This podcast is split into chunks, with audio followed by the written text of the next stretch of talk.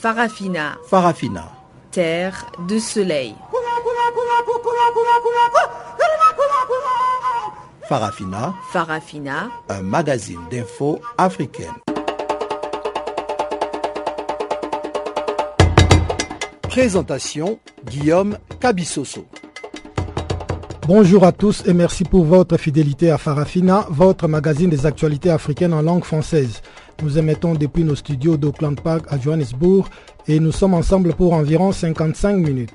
Site Lovu est à la mise en onde ce soir. Tout de suite, voici les grands titres de cette édition d'information. Peu de changements dans le nouveau gouvernement nigérien des Brigui Rafini où les caciques du parti au pouvoir détiennent l'essentiel de postes clés. En République démocratique du Congo, à peine nommé facilitateur, Eden Kodjo annonce pour imminent la mise en place du comité préparatoire du dialogue congolais. Après son exclusion de l'UFDG, Ba Ouri porte plainte contre le chef des files de l'opposition guinéenne, Selou Dalen Diallo. Tels sont entre autres les titres qui seront développés tout au long de ces magazines des actualités. Mais avant cela, place d'abord à Jacques Wakou pour le bulletin d'information.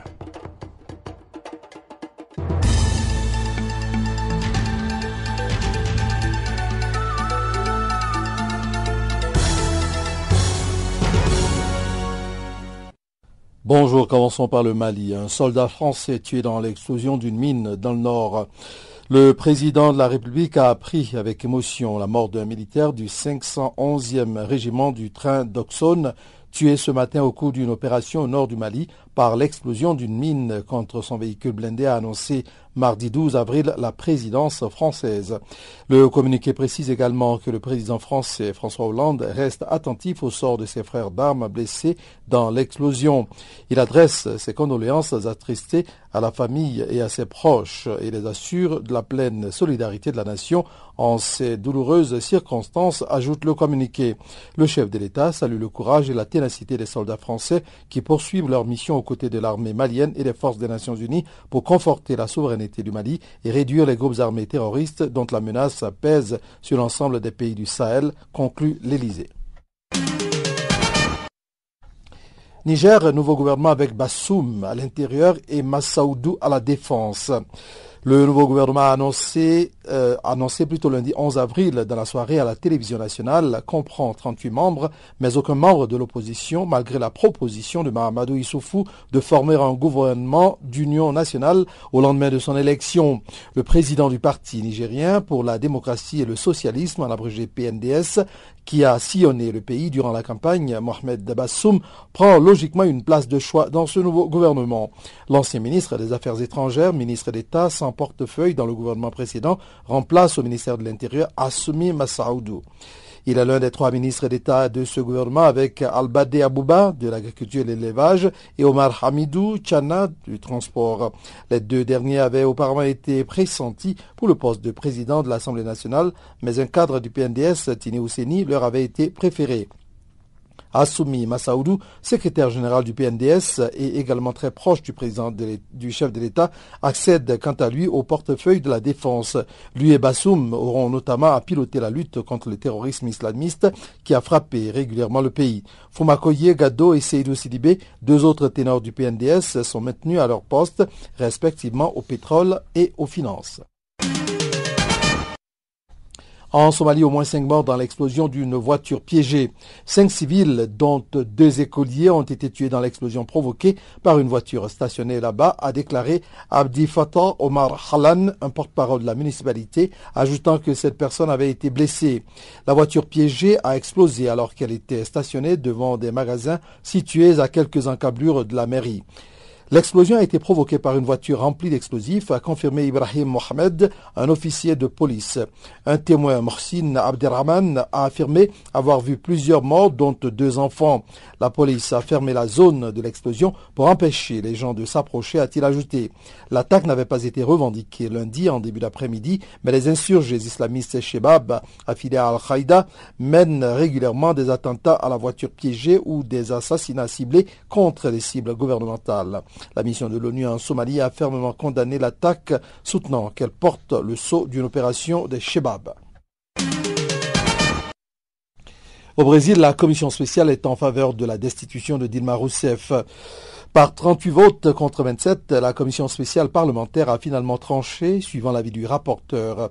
Elle estime que la présidente brésilienne a commis un crime de responsabilité en dissimulant le déficit des comptes publics en 2014, année de sa réélection. Les parlementaires restent profondément divisés sur la question. Les débats de la commission, le ont duré plusieurs heures et interrompus à de très nombreuses reprises. Euh, par des partisans en faveur ou contre la destitution qui criaient des slogans en brandissant des pancartes. Qu'à cela ne tienne, le vote des membres de la commission spéciale pour une mise en accusation va permettre à la procédure de destitution de Mme Rousseff de franchir une étape importante au sein des travaux du Congrès national brésilien composé du Sénat fédéral et de la Chambre des députés. D'ici la fin de la semaine, l'impeachment va être débattu et voté en séance plénière par l'ensemble des députés de la Chambre. Un vote crucial qui pourrait prendre trois jours de vendredi à dimanche en session exceptionnelle. Terminons avec cet élément. The Intercept dévoile les affaires d'Eric Prince au Soudan du Sud. C'est la dernière révélation du site d'investigation américain The Intercept. Le site vient de publier une enquête sur les activités du sulfureux homme d'affaires américain Eric Prince, l'ancien patron de la société de mercenaires Blackwater. Entre 2013 et 2015, il aurait en effet essayé de mettre sur pied une petite armée de l'air privée, loin ou vendant des appareils civils transformés en avions de guerre à des pays africains. Selon The Intercept, sur la liste des clients approchés à l'époque, le Mali ou le Niger, mais c'est le Soudan du Sud qui deviendra la destination finale de l'appareil, précipitant d'ailleurs la chute de la division avions de guerre de la société Frontier Service Group, à l'abrégé FSG d'Eric Prince.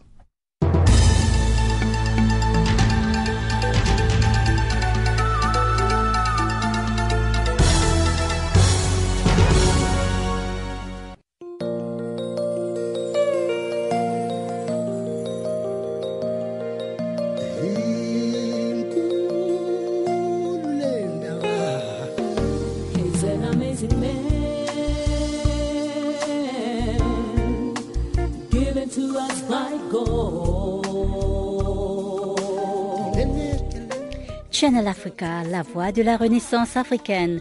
Écrivez-nous sur notre page Facebook Channel Africa. Faites-nous des tweets French Farafina ou bien Channel Africa 1.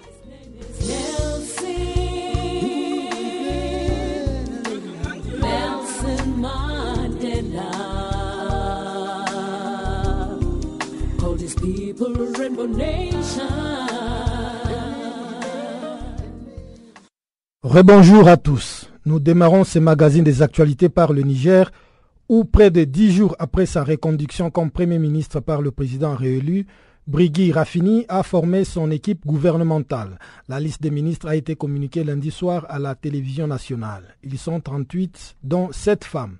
Détail avec notre correspondant à Niamey, Abdul Razak Idrissa.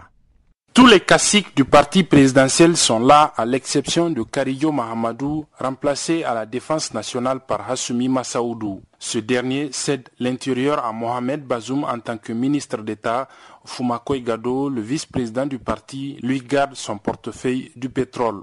Madame Kane Aisha Boulama se voit, elle, attribuer le plan, cédant ainsi les affaires étrangères à Ibrahim Yakouba, ancien directeur de cabinet adjoint du président de la République et candidat malheureux du premier tour de la présidentielle. Comme lui, deux autres candidats recalés au premier tour et ayant soutenu le président Issoufou Mahamadou au second tour font partie de l'équipe de Brigitte Raffini. Il s'agit de Kassoumama Mokhtar et de Lawan Magaji. Moro Amadou est maintenu à la justice sans toutefois la fonction de porte-parole du gouvernement, fonction qui sera désormais assurée par le jeune Assoumana Malamissa depuis son département de la culture. Sur les 38 membres, on dénombre 7 femmes et 3 ministres d'État, dont Albade Abouba, le président du principal parti allié de la majorité. Il faut enfin noter qu'aucun membre de l'opposition politique ne figure parmi ces ministres, confirmant ainsi le rejet par l'opposition politique de la main tendue du chef de l'État au lendemain de sa réélection. Abdelrazak Idrissa à Niamey pour Channel Africa.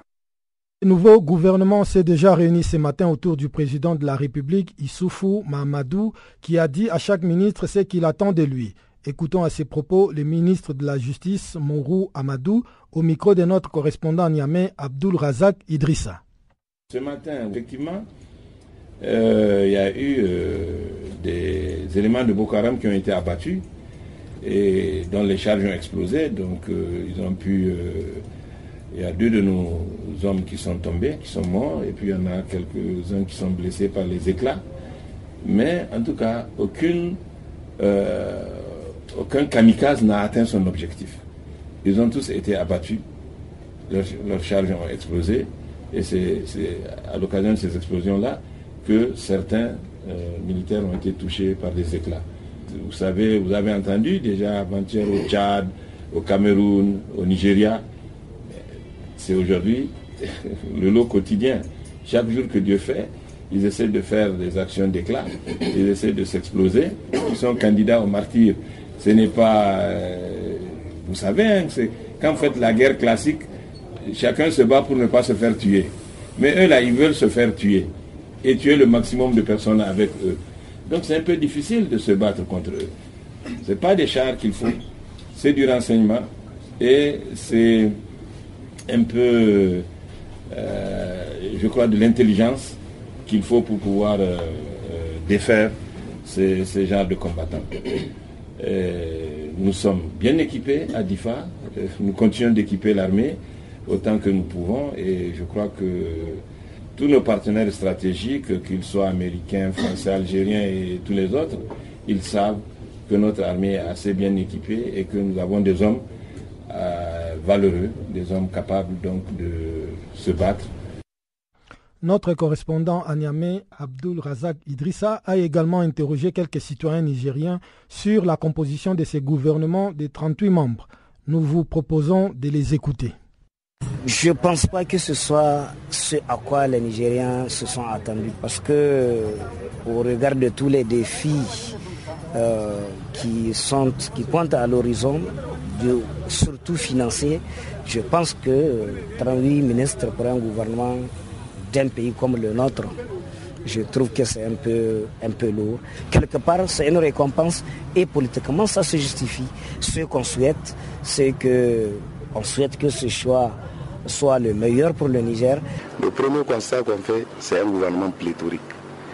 Dans le Niger où tout est priorité, l'éducation, la santé, l'hydraulique, l'agriculture, tout est priorité, un gouvernement de 38 ministres est trop pour le pays.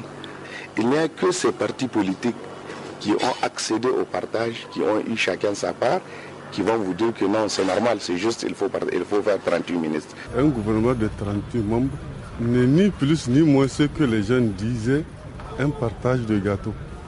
Rien ne justifie un gouvernement de 38 membres, si ce n'est les alliances qui conduisent au partage des portefeuilles ministériels. Moi, c'est ce que je veux. Et c'est très nuisible, à mon sens, pour l'économie du Niger.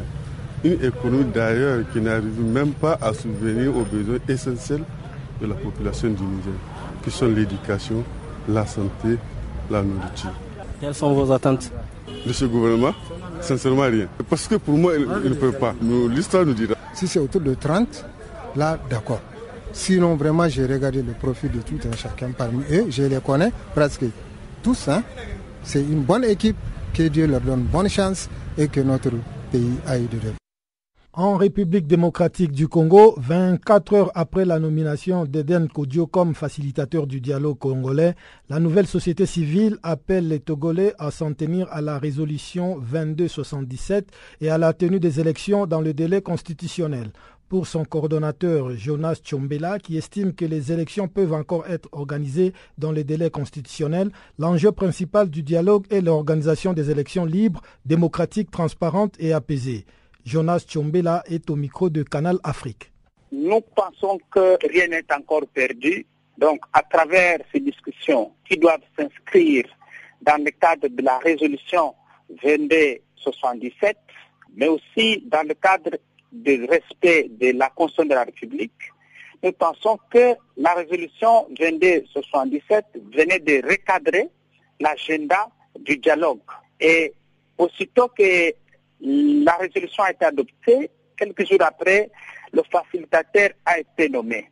Nous pensons que le facilitateur devra aussi s'inscrire dans la ligne du consensus de la communauté internationale qui est la ligne de la recherche du consensus autour du processus électoral euh, délibérément plongé dans l'impasse, dans le respect de la Constitution, dans le respect des délais constitutionnels de l'organisation de l'élection et que cela est possible.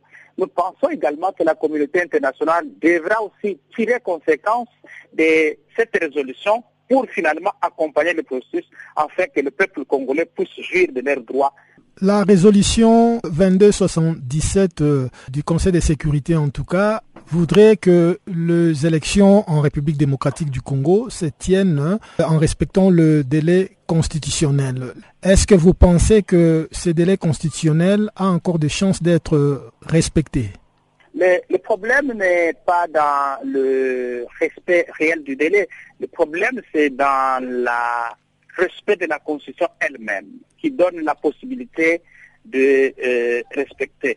S'il peut arriver que nous ayons le retard et, euh, et, que la Constitution soit respectée, ça devrait quand même recadrer l'esprit de la Constitution de la République. Pour le moment, nous pensons qu'il n'y est pas encore trop tard parce que nous avons encore un peu de temps avant nous et que nous pouvons mettre tout le paquet qu'il faut. Il suffit de doubler le moyen, les énergies, techniquement, politiquement, qui est de la volonté politique. Les élections auront bel et bien lieu dans le délai. Parce que le président de la lui-même était au Conseil de sécurité et ils n'ont pas pris cette décision sans l'avoir consulté. Nous pensons que nous sommes sur la bonne voie et que c'est pour cette raison que nous encourageons ces discussions qui s'inscrivent dans cette résolution et dans le respect de la Constitution de la République de telle manière que nous puissions arriver. Nous ne pouvons pas à ce stade commencer à spéculer, mais nous pouvons commencer à travailler déjà. Voilà pourquoi nous pensons que nous n'avons plus de temps à perdre et nous engager dans ces discussions-là. Si le facilitateur lui-même s'engage dans ces discussions-là, nous pensons, euh, nous pourrions contribuer significativement dans l'avancement de cette question de recadrage du processus électoral. Hormis euh, l'UDPS et quelques partis, beaucoup de partis d'opposition sont sceptiques à la tenue euh, de ces dialogues. Qu'est-ce qu'il faut pour les convaincre justement à prendre part à cette euh, rencontre importante pour euh, l'avenir de la RDC Je pense que euh, j'ai lu la déclaration des G7 qui disent que le facilitateur aura les chances de réussir le, dialogue si il s'inscrit dans la résolution 2277. Ça suppose qu'ils sont ouverts. Donc, il n'y a pas de problème. Mais pour ces autres qui euh, euh, pensent que euh, les dialogues est opportun pour le moment, ils sont également ouverts. Il suffit que la majorité qui est au pouvoir envoie le signal fort que tout va s'inscrire dans l'esprit de la résolution qui demande le respect de la Constitution et la tenue des élections dans le délai. Ils viendront. Il suffit aussi que le médiateur lui-même s'inscrive dans cette logique pour garder sa neutralité. Je pense que, quelle que soit la qualité des participants, les résolutions, si elles vont dans ce sens, je crois que les Congolais adhéreront. Est-ce que vous pensez que le fait que l'UDPS ait accepté, sous condition bien sûr, de prendre part à ces dialogues suffirait à convaincre d'autres qui hésitent encore à rejoindre la table des négociations?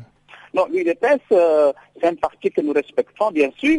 Sa position ne lie pas les autres partis politiques, que nous respectons l'opinion. Je pense que l'UDPS n'est pas naïf. L'UDPS sait que le recadrage de la résolution euh, l'a donné euh, le moyen. L'UDPS demandait la réforme de la CENI. L'UDPS demandait le respect de la Constitution. Tous ces éléments semblent être recadrés par un cas de ménage juridique du consensus de la communauté internationale. Nous pensons que euh, les autres compatriotes, lorsqu'ils seront convaincus que nous avons un cadre de référence, certainement, soit qu'ils le rejoindront, mais ceux qui iront même au dialogue, ils sont avertis qu'il ne sera pas question d'aller euh, euh, revoir la Constitution de la République, mais il sera question seulement de, du respect de la Constitution et de l'obtention des élections dans le délai. Rendons-nous maintenant en Guinée où la rivalité entre Selou Dalen Diallo, président de l'Union des forces démocratiques de Guinée, et son vice-président Baouri prend des proportions judiciaires. En effet, Baouri, qui rejette son exclusion du parti, a décidé de porter plainte contre son président, le chef des files de l'opposition radicale. La tension entre les deux leaders a déjà entraîné une scission du parti. Plus de détails avec maître Frédéric Foromo, avocat à la Cour de Conakry. Il est observateur indépendant dans ces conflits de leadership. Il y a maintenant ce combat politique. Donc Baouri a été exclu du parti, donc euh, il a il a saisi, je crois, les instances du parti. Je crois que bon, sa saisine n'a pas prospéré. Et, je crois qu'il a saisi maintenant la justice pour qu'on statue sur euh, son exclusion. Mais au-delà de ça, il a aussi porté plainte contre Cyril Dalin pour euh, dénonciation calomnieuse. Parce que d'après lui, Cyril Dalin aurait dit que Baouri était armé, était armé le jour euh, de l'incident qui a coûté la vie aux journalistes. C'est clair que Baouri a été sur le parti. Donc euh, ils se battent maintenant sur le terrain judiciaire. Mais s'ils se battent sur le terrain judiciaire, pourquoi est-ce qu'il y a des affrontements entre leurs militants Les deux hommes ne s'apprécient guère maintenant, le divorce est consommé. Baouri est soupçonné d'être euh, un du, pouvoir euh, pour déstabiliser le parti. Donc on dit que Baouri se serait entretenu avec Alpha lors de son dernier passage à Paris. Donc pour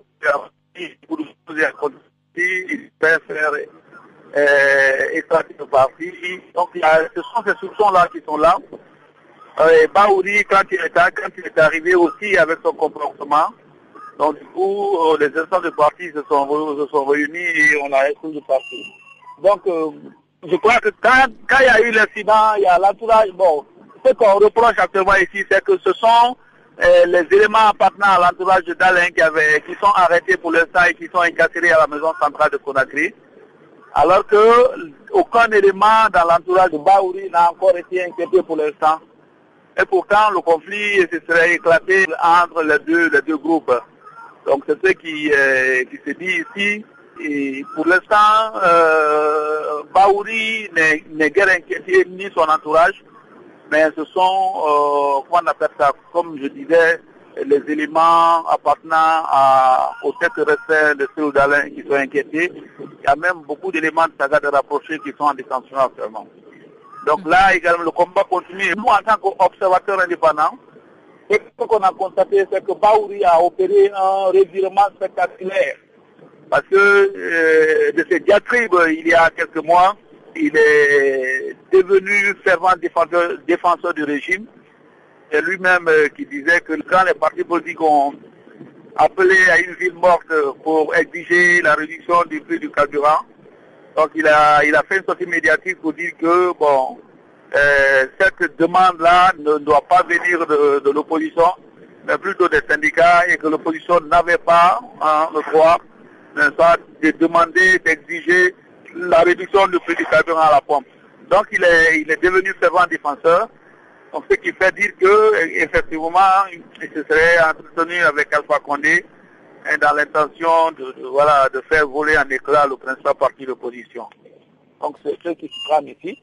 Et quand on suit les radios, les débats, donc tout est vraiment serré quoi. Mhm. Donc c'est ce qui, qui, est ici. Mais qu'est-ce qu'il revendique encore euh, à Selou Dalen Diallo? Euh, puisqu'il a, il a la possibilité de créer son parti, non? Puisqu'apparemment, il ne se définit plus dans l'opposition. Créer maintenant, dans les circonstances actuelles, un nouveau parti, ça, demande du travail.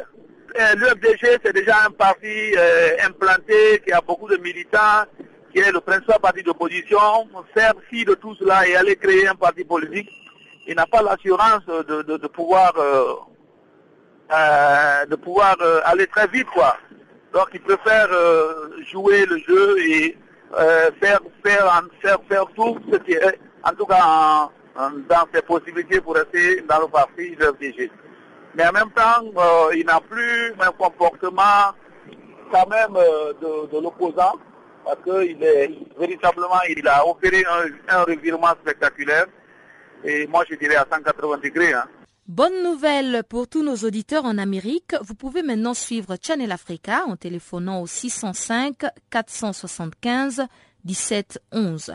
Donc si vous êtes un auditeur de Channel Africa en Amérique, composez simplement le 605 475 1711. Channel Africa, la voix de la Renaissance africaine.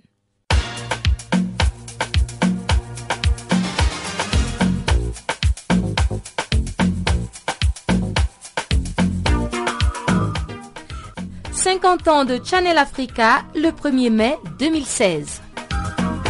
De Radio RSA à la voix de la Renaissance africaine, c'est la diffusion quotidienne de centaines d'heures de programmes et d'informations radiophoniques. Découvrez à travers nos programmes l'impressionnante histoire de cette station résolument tournée vers l'avenir et l'innovation.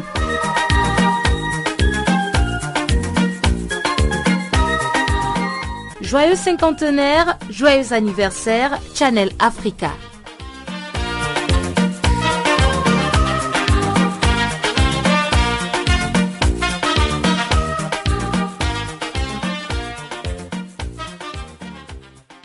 Avec Chanceline Louraquois, nous allons à présent jeter un coup d'œil sur ce qui fait l'actualité dans le monde économique.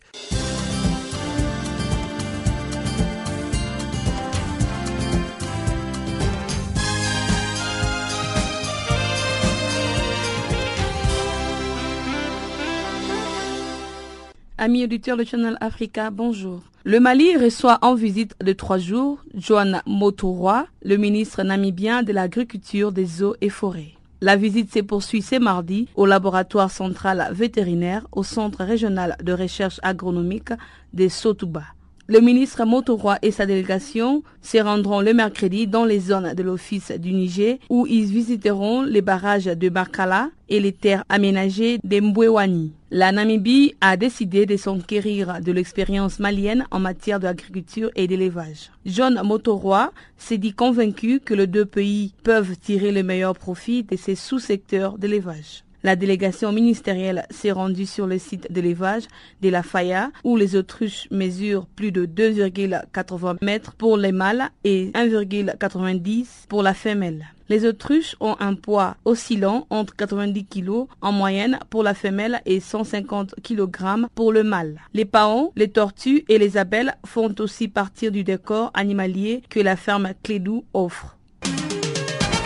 Les premiers ministres éthiopiens, Ali Mariam Desalegn, Bosch, a signé lundi plusieurs accords de coopération et de consultation régulières avec les autorités guinéennes en présence du président guinéen Alpha Condé. La signature de ces accords était au terme de son séjour de 72 heures à Conakry. À l'issue de cette rencontre, le président Condé et Al Mariam ont exprimé leur volonté d'œuvrer en synergie pour des échanges fructueux allant dans le sens de bâtir un partenariat exemplaire en Afrique. Les deux pays ont également décidé d'instaurer la grande commission mixte des coopérations bilatérales dont la prochaine session se tiendra à Addis Abeba dans les jours à venir. Al-Mariam, le premier ministre éthiopien, a déclaré que la Guinée peut sortir de la pauvreté en développant certains secteurs prioritaires comme l'agriculture. On rappelle, les relations entre la Guinée et l'Éthiopie datent de loin et ils sont à la base de l'indépendance de l'Afrique noire. Désormais connue, la Banque mondiale compte assister des pays en développement avec 150 millions de ménages à travers son plan. Dans ces plans, il y aura l'installation de 30 gigawatts d'énergie renouvelable pour réduire l'empreinte carbone avant 2020. À noter que ces plans d'action fait suite à l'accord conclu dans le cadre de la COP 21. La Banque mondiale envisage de préserver l'Afrique pour les générations futures. La Banque mondiale, quant à elle, a décidé de mobiliser au cours des cinq prochaines années 25 milliards de financements privés en faveur du climat. Dans ce cadre, la Société financière internationale fera passer à son tour son financement climat de 2,2 milliards de dollars à 3,5 milliards par an, tout en permettant la levée de 13 milliards de dollars de financement privé d'ici 2020. Aziz Akanouch, le ministre de l'Agriculture et de la Pêche maritime, a récemment rencontré les présidents des douze chambres d'agriculture du Maroc à Rabat. Partant de cette rencontre, l'accent est mis sur les rôles des chambres d'agriculture dans l'encadrement des proximités des agriculteurs. L'objectif de cette rencontre est de faire le point sur l'avancement de la campagne agricole actuelle et aussi des nouvelles mesures réglementaires qui seront bientôt adoptées afin d'améliorer la gouvernance des chambres d'agriculture, y compris d'assurer leur présence aux côtés des agriculteurs lors des rendez-vous majeurs du secteur agricole.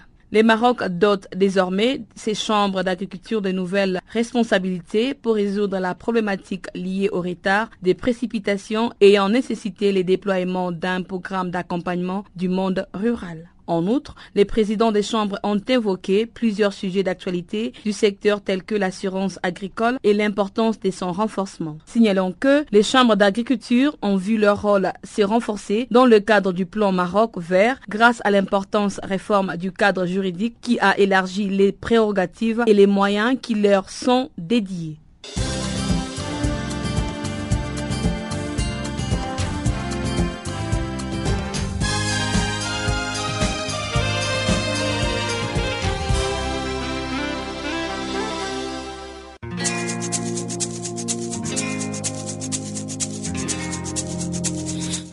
Vous écoutez Farafina, un programme en français sur Canal Afrique émettant de Johannesburg. Pour vos réactions à nos émissions, écrivez-nous soit à l'adresse électronique suivante farafina.channelafrica en un seul ou envoyez-nous un SMS au numéro qui suit 00 27 833 81 56 59.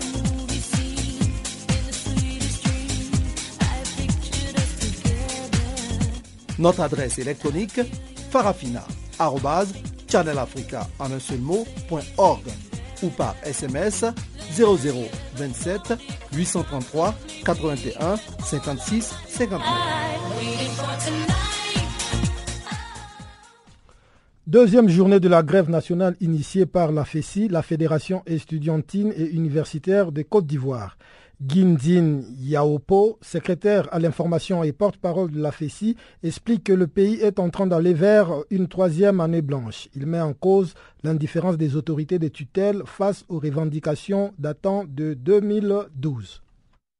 Je dois dire que les motivations datent de depuis la réouverture des universités, c'est-à-dire depuis 2012.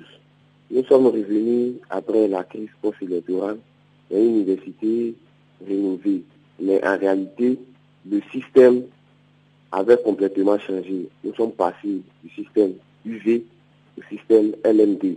Tant bien même que les infrastructures et puis le personnel n'étaient pas formés à ce système, on a dû forcer les choses. Nous avons plusieurs fois écrit aux autorités en charge de l'enseignement supérieur parce que les laboratoires de travaux pratiques pour les facultés de sciences, de structures et de la matière, la technologie, n'étaient pas équipés, ou bien souvent mal équipés, ce qui empêchait nos camarades de ne pas faire des TP. Les années ont commencé à être plus longues. 17 mois, certaines facultés, deux ans même pour d'autres, pour finir l'année universitaire. Aussi, il y a le problème d'équipement il fait que la faculté des sciences de santé, c'est-à-dire pharmacie et médecine, deux années blanches ont été décrétées déjà. Et cette année encore, nous sommes en train d'aller vers une troisième année blanche. Il y a aussi l'université Lorient Guidé de Dalois, où les cours sont suspendus depuis trois mois parce qu'il y a une grève des professeurs et nous, remarquons les différences totales des autorités en charge de l'enseignement supérieur. Ça, il faut aussi dire que euh, à l'université Bon Préforo de Korogo, nos camarades étudiants, il n'y a pas de résidence universitaire là-bas. Mhm. Il n'y a pas de restaurant universitaire. Ils sont livrés à eux-mêmes. Or, le loyer est devenu encore plus cher dans cette zone-là qu'à L'université, l'université Boigny, ça donne à ce que nous pouvons appeler euh, la privatisation des UFR. Aujourd'hui, ils sont en train de privatiser de façon continuelle et plus progressive les facultés. Master Pro, licence professionnelle. Et ils accordent plus d'importance à ceux-là parce qu'ils payent 600, 800, 1 million, 200 000 au détriment du système classique. Que nous payons 30 000, 60 000 et 90 000 pour les différents niveaux. Aussi, il faut dire que la goutte d'eau qui a fait déborder le vase, la vase, c'est l'organisation des Jeux de la francophonie 2017 en Côte d'Ivoire. L'État a décidé d'occuper l'espace universitaire, c'est-à-dire le campus universitaire de Korodi, pour loger les athlètes. nous avons demandé à l'État que pour des jeux qui doivent se tenir en 2017, et puis des jeux qui vont durer 10 jours, vous ne pouvez pas dire aux étudiants de libérer la, les cités en juin 2016, parce qu'en juin, chez nous ici, nous sommes en plein milieu universitaire où il y a des compos de la période de compétition. Et la particularité des universités publiques, c'est que qui sont, sont les enfants de la classe moyenne ou de la classe ouvrière. Généralement, les parents ne sont pas à Abidjan. Les parents n'ont pas de domicile à Abidjan. Les parents sont à l'intérieur, dans les villages, dans les hameaux. Donc quand vous fermez les résidences universitaires, où allons-nous rester pour venir au cours? Je vous, je vous donne un chiffre. Le campus, pour 1450 lits, nous avons plus de 4000 étudiants qui sont logés. Les gens ont les chambres, les camarades, malheureusement qu'on appelle les Cambodgiens, viennent dormir avec eux. Vous Mhm. pouvez retrouver 7 étudiants dans une chambre, 12 étudiants dans une chambre. Parce que ils ne savent pas où ils vont aller. Nous avons écrit à l'autorité, comme il y a des cités universitaires qui ne sont pas encore rénovées, ou bien quand bien même qu'il y a ces cités qui sont rénovées mais ne sont pas encore attribuées, il faudrait progressivement qu'on transporte les étudiants vers ces cités-là. Et qui, qui les autres cités. En plus de cela, nous pouvons libérer les campus. Ils nous ont opposé un refus catégorique et ils nous ont dit que l'État a décidé de loger les athlètes au campus, que si nous voulions, nous, nous pouvons faire la grève, nous pouvons tout saccager, ils ont pris les décisions, ils ne viennent pas là-dessus.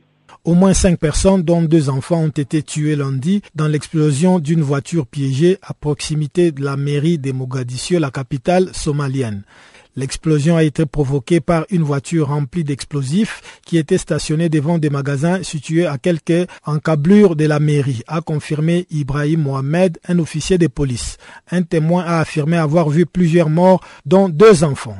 L'attaque n'avait pas été revendiquée lundi en début d'après-midi, mais les insurgés islamistes Shebab, affiliés à Al-Qaïda, mènent régulièrement des attentats à la voiture piégée ou des assassinats ciblés contre des cibles gouvernementales. La mission de l'ONU en Somalie a fermement condamné l'attaque, soutenant qu'elle porte le sceau d'une opération de Shabab.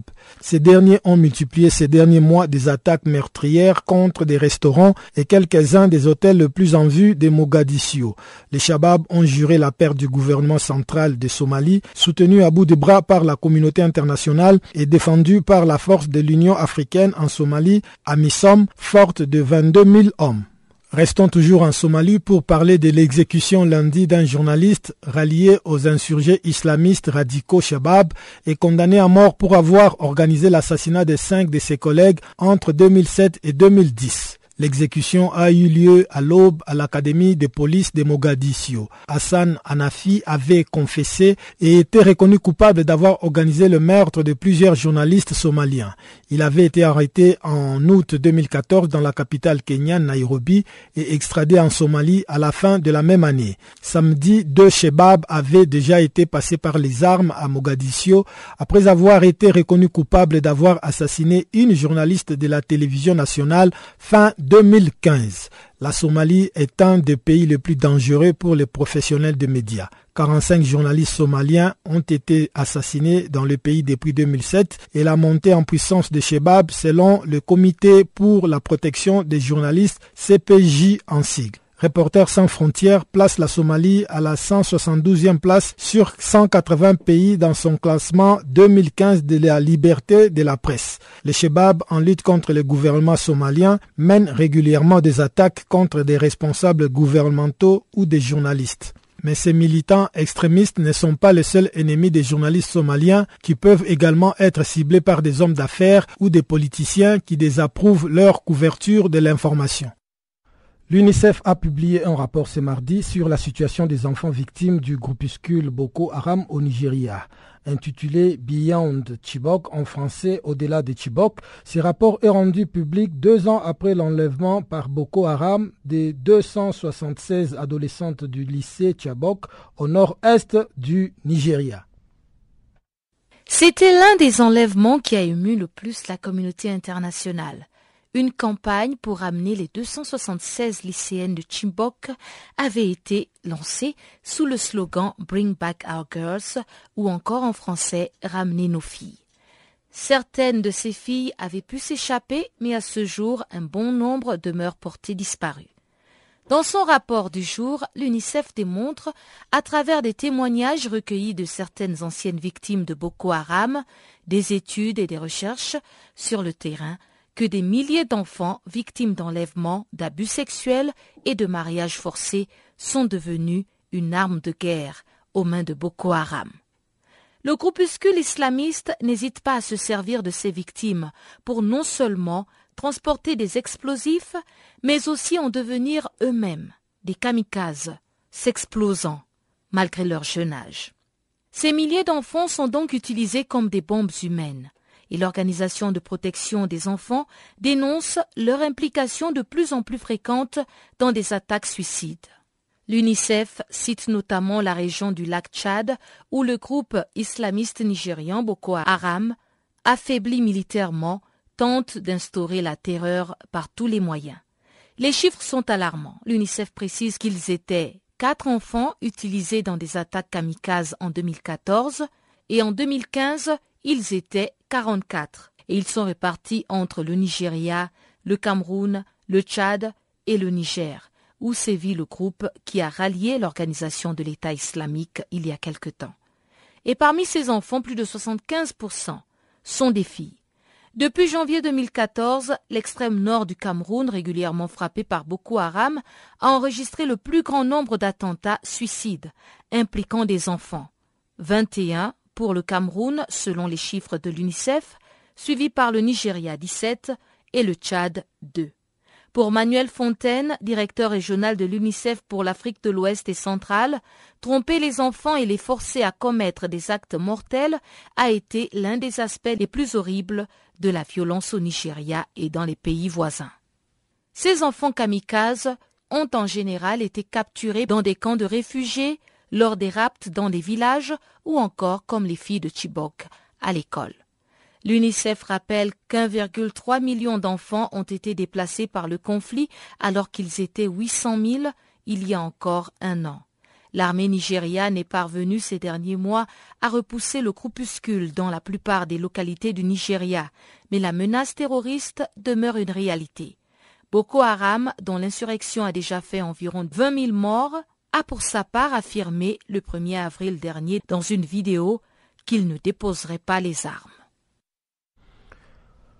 Le représentant spécial du secrétaire général et chef de la mission d'appui des Nations Unies en Libye, Martin Kobler, s'est félicité de la réunion qui a eu lieu au Caire le 8 avril dernier entre le président de la Chambre de représentants, Aguila Saleh, et les hauts responsables de cette institution, y compris le premier vice-président Emamed Sohib et le deuxième vice-président Imed Ouma. Selon Martin Kobler, la situation humanitaire et la situation sécuritaire sont les deux préoccupations principales de Libyens en ce moment où on note une pénurie importante de médicaments dans le pays alors que les gens restent inquiets de l'expansion de Daesh.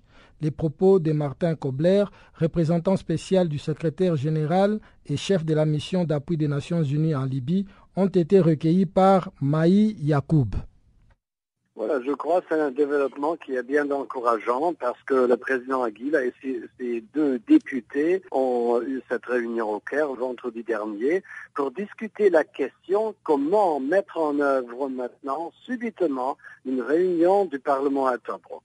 C'est la Chambre des députés à Tobruk qui doit se réunir. Cette Chambre de députés doit soutenir le gouvernement, doit maintenant prendre charge parce que c'est très important que le processus politique va nous voir en avant. Le Conseil de la présidence du gouvernement d'entente nationale est finalement arrivé en Libye au début du mois, après avoir été accueilli bien entendu par la Tunisie pour un certain temps. Vous les avez rencontrés la semaine dernière.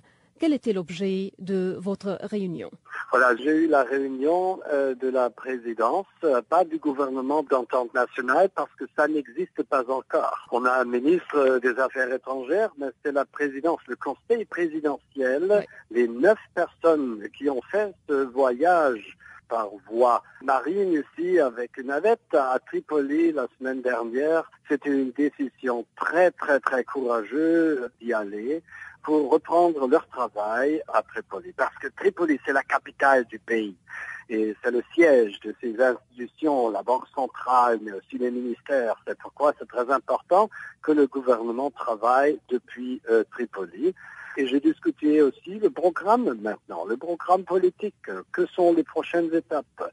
Euh, La décision du Parlement maintenant de soutenir le gouvernement, de voter sur le gouvernement. Deuxièmement, comment ce nouveau gouvernement d'entente nationale peut reprendre leur travail pour le bénéfice du peuple libyen? Ce sont les sujets, mais j'ai aussi visité le marché. J'étais au Market Square euh, à Tripoli, parce que j'essaie toujours de rencontrer des gens, des gens, pas seulement les élites, pas seulement ceux qui sont, qui sont responsables pour les décisions, mais de demander le peuple libyen, qu'est-ce que vous pensez? Qu'est-ce que vous pensez du Conseil présidentiel, du nouveau gouvernement? Qu'est-ce que vous voulez que le gouvernement fasse? Maintenant dans cette situation assez difficile Donc d'après ces, ces discussions avec le peuple libyen, alors quelles sont les demandes du peuple? Ouais, nous avons une situation humanitaire qui est assez grave. La situation dans les hôpitaux, la situation dans les écoles. On n'a pas de médecine. On a dans, sur le marché, on a de médecine. Mais j'ai visité un hôpital on n'avait pas d'insuline pour ceux qui ont le, diabète. Alors ça ne marche pas. C'est la, première préoccupation, la situation humanitaire, la situation aussi euh, alimentaire de la population. Deuxièmement, la sécurité. L'expansion du Daesh. L'expansion euh, du Daesh euh, progresse. C'est quelque chose qui concerne aussi les pays voisins, mais aussi le peuple, d'avoir une situation qui est sécurisée. Ils doivent être sécurisés parce qu'on a des kidnappings, des enlèvements de leurs enfants. Ils veulent avoir la sécurité et c'est ce qu'ils attendent du nouveau gouvernement.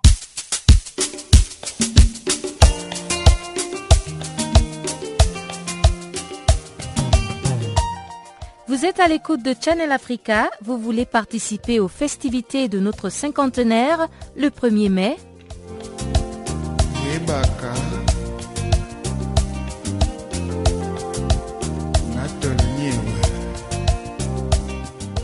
Envoyez-nous vos vœux d'anniversaire sur www.channelafrica.co.za, sur notre page Facebook Channel Africa, Twitter Channel Africa 1 et French Farafina.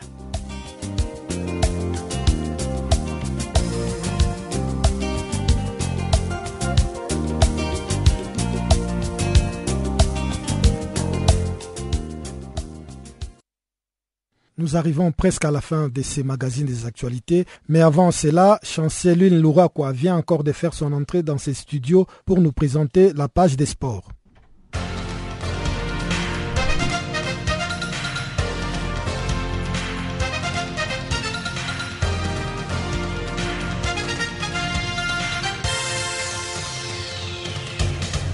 Bonjour chers auditeurs de Channel Africa. Nous ouvrons ce bulletin des sports au Togo. Les nouveaux sélectionneurs Claude Leroy tient à avoir un match amical avec les Togo avant la rencontre contre le Libéria en éliminatoire de la Cannes 2017 en juin prochain. En effet, les nouveaux sélectionneurs des éperviers sollicitent un match amical. Il en aura finalement deux pour préparer les Togo à l'exploit d'une qualification pour la Cannes 2017 qui devra s'épasser notamment par un succès à Monrovia devant les Leon Stars. Claude Leroy a pour objectif de mettre en place une équipe nationale locale compétitive, surtout de qualifier les éperviers pour la Cannes 2019, notamment et si possible la Cannes 2017 dans laquelle ils sont mal engagés après avoir pris un point sur six face à la Tunisie en mars affirmant que les Togo affrontera l'équipe des Bretagnes en amical en Suisse de préparation pour la Libéria en éliminatoire de la Cannes 2017 en fin mai.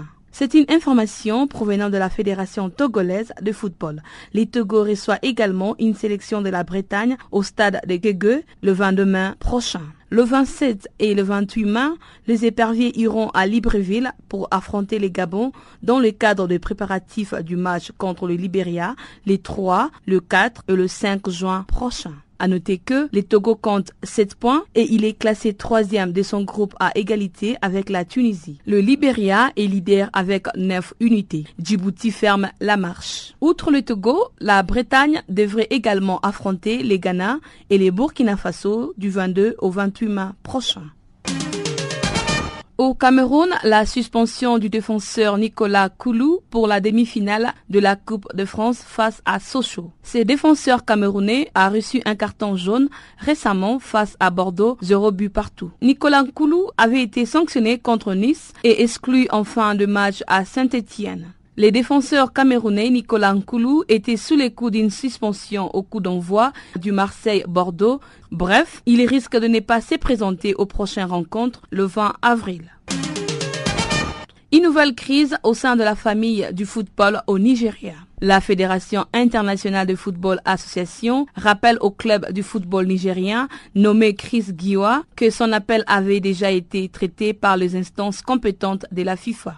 À cet effet, la dite instance a envoyé un premier courrier le lundi menaçant les acteurs des sanctions si la situation n'est pas rétablie dans le prochain jour. Rappelons que un tribunal de Jos avait ordonné le vendredi dernier à l'actuel président Amaju Pinik de la Fédération nigérienne de football de quitter les locaux de l'instance au profit de Chris Giwa.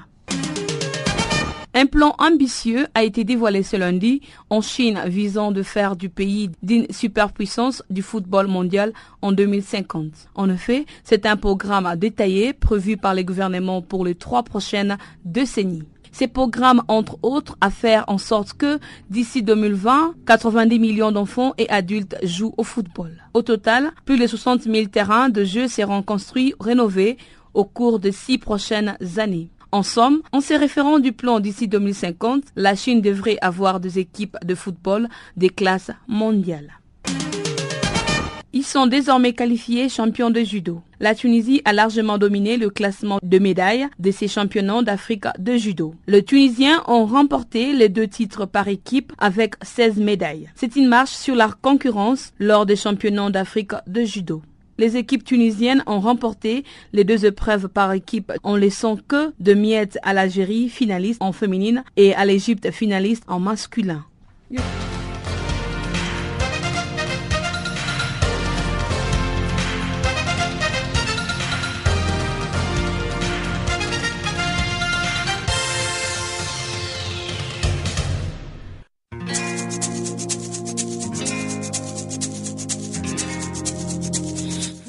Écoutez Farafina, un programme en français sur Canal Afrique émettant de Johannesburg.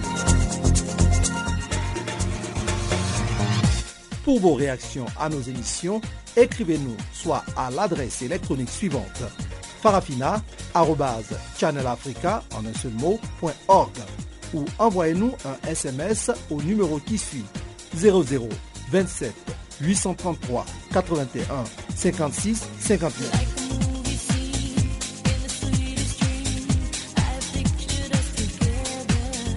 Notre adresse électronique seul mot, ou par SMS 0027 833 81 56 59.